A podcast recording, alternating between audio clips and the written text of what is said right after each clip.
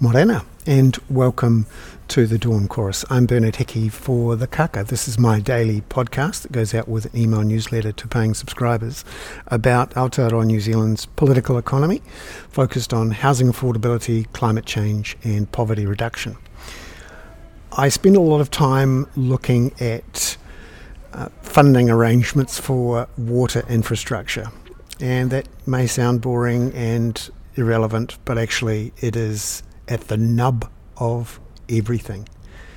We have a housing affordability crisis which causes a poverty crisis and which can only be solved with huge changes to what types of homes we live in, where they are, and how we get around when we live in them. And that is all about building new homes. But you've got to remember no new home is built unless there's a pipe to take away the sewage and deliver drinking water. And so the decisions about where and when and how to build water networks is absolutely crucial.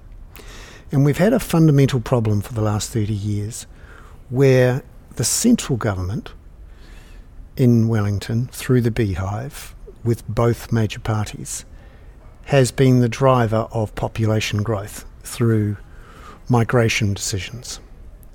And it is the main major beneficiary of that population growth because all those extra people arriving will spend money, and the government, the central government, collects GST. And of course, many of them will work, and the government collects income tax, which provides an incentive for the government to keep increasing the population fast. Because remember, the faster the revenue grows, and if you're able to somehow contain costs, that creates a budget surplus or at least reduces your deficits.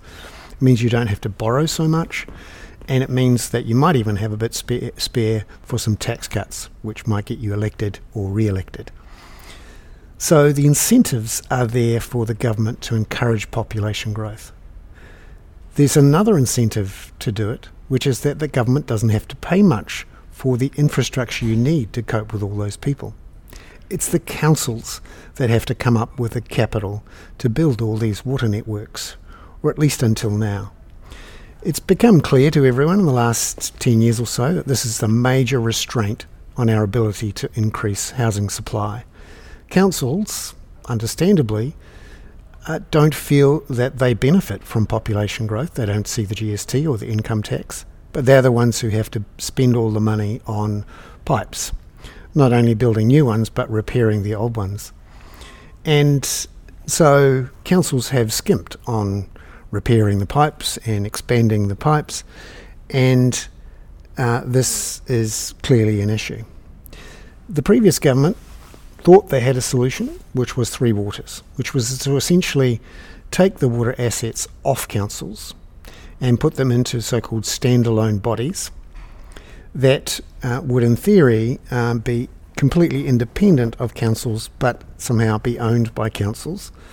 And they would be able to borrow money on, on their own behalf and set charges on their own behalf, and would be able to borrow money at relatively cheap rates because the ratings agencies would give them pseudo government type credit ratings, and that the ratings agencies would believe this assurance about politicians not getting their hands on water charges uh, or somehow squeezing investment in water networks, and that uh, ratepayers and voters would be okay with this. Um, the government itself uh, obviously wanted to avoid having to give a guarantee to ensure that bond investors were repaid if one of these water authorities fell over. And so, in effect, uh, we were kidding ourselves that we were solving a funding problem without either the Crown, the government, or councils having to guarantee or pay for it. Uh, of course, this was always going to be paid for with water charges, uh, and there are major councils that still don't have water meters or charges in there. Essentially, the central government uh, wanted to avoid the blame for water charges, wanted to avoid the, the extra cost in terms of increase, increased interest costs on debt, And of course, councils wanted to be able to say, hey, we were forced to do this by the government. Um, many of the councils, though, were worried that um, their particular water authorities would um, be lumped with the debts uh, and the dodgy pipes of the next door neighbours, and so many opposed it. And uh, there was, of course, the political opposition from those who thought this was a Trojan horse to bring in co governance and somehow to hand over assets and revenues to iwi.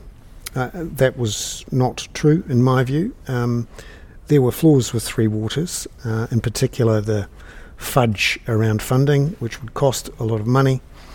Uh, but uh, at least it was um, broadly agreed by councils and by the ratings agencies and by the government of the day, the Labor government.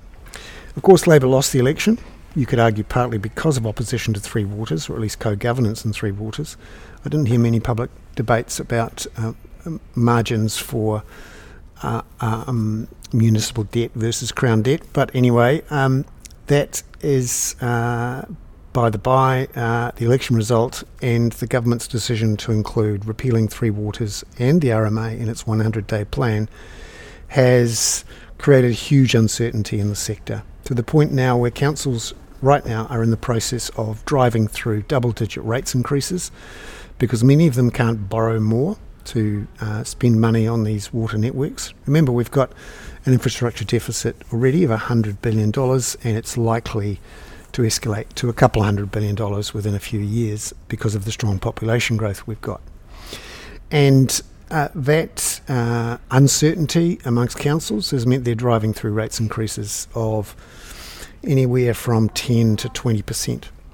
In fact, um, there's a report this morning that Watercare, the ground control organisation that runs the water networks for Auckland Council, uh, is planning an increase in water charges of 25.8% starting on July the 1st. Again, this is because the councils are frustrated that they're not getting any help from the new government, either in capital grants or in new revenue tools. And that with the repeal of Three Waters, the hopes that some had that that would be the solution is gone. So, it's important that we understand whether water infrastructure is being funded and what's happening with it, because essentially we don't build lots of houses unless we solve this problem. So, the government is repealing Three Waters. It will be repealed by the end of this week, and it says it's going to find a replacement, uh, local water done well, probably by the middle to end of next year. This is a problem it's ready, fire, aim. The government has essentially repealed something that was in place and doesn't have a, a, an immediate replacement, and is trying to uh, shift the blame and the funding back to councils in a way that councils that governments have done for 20 to 30 years. At least with Three Waters, it was an attempt to solve the problem, even if it wasn't um, using the Crown's balance sheet to do it, which is how I think it should have done it. So um, we're in a position now where councils are putting up rates at double digit rates. And as we see in a report that came out yesterday from Standard & Poor's, now the financial grown-ups in this situation are effectively calling bullshit on the government's financing vacuum for water infrastructure.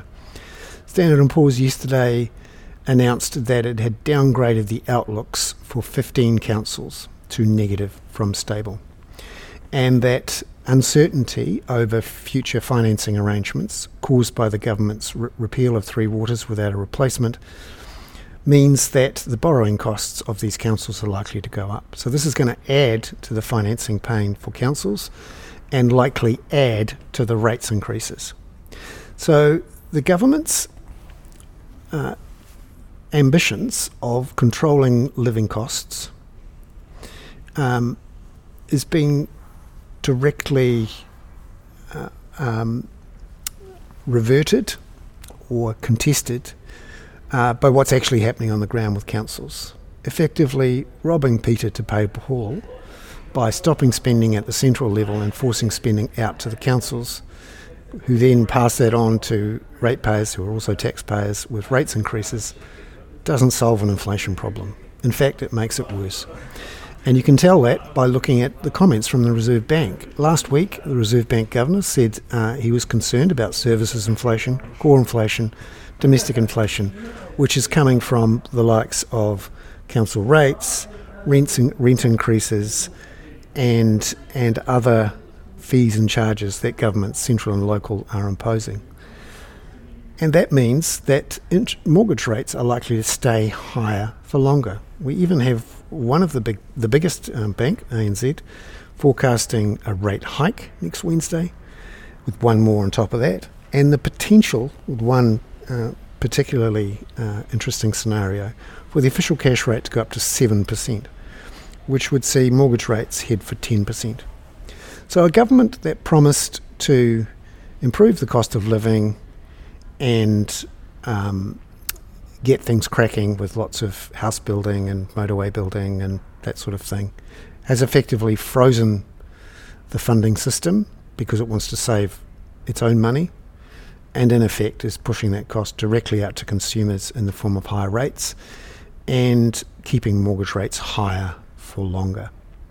Have a look at the comments from Standard & Poor's in today's email newsletter, which quotes from three reports that Standard & Poor's have gotten out and which I've gotten hold of, which gives you a sense of what the financial grown-ups in this situation think of the repeal of Three Waters without a replacement in the creation of a financing vacuum. That means we're not going to solve our housing affordability crisis anytime soon by building lots and lots of extra new houses in effect, we are choosing low government debt, high rates increases, high, but high mortgage rates, and in effect, uh, not solving the problem in the long run.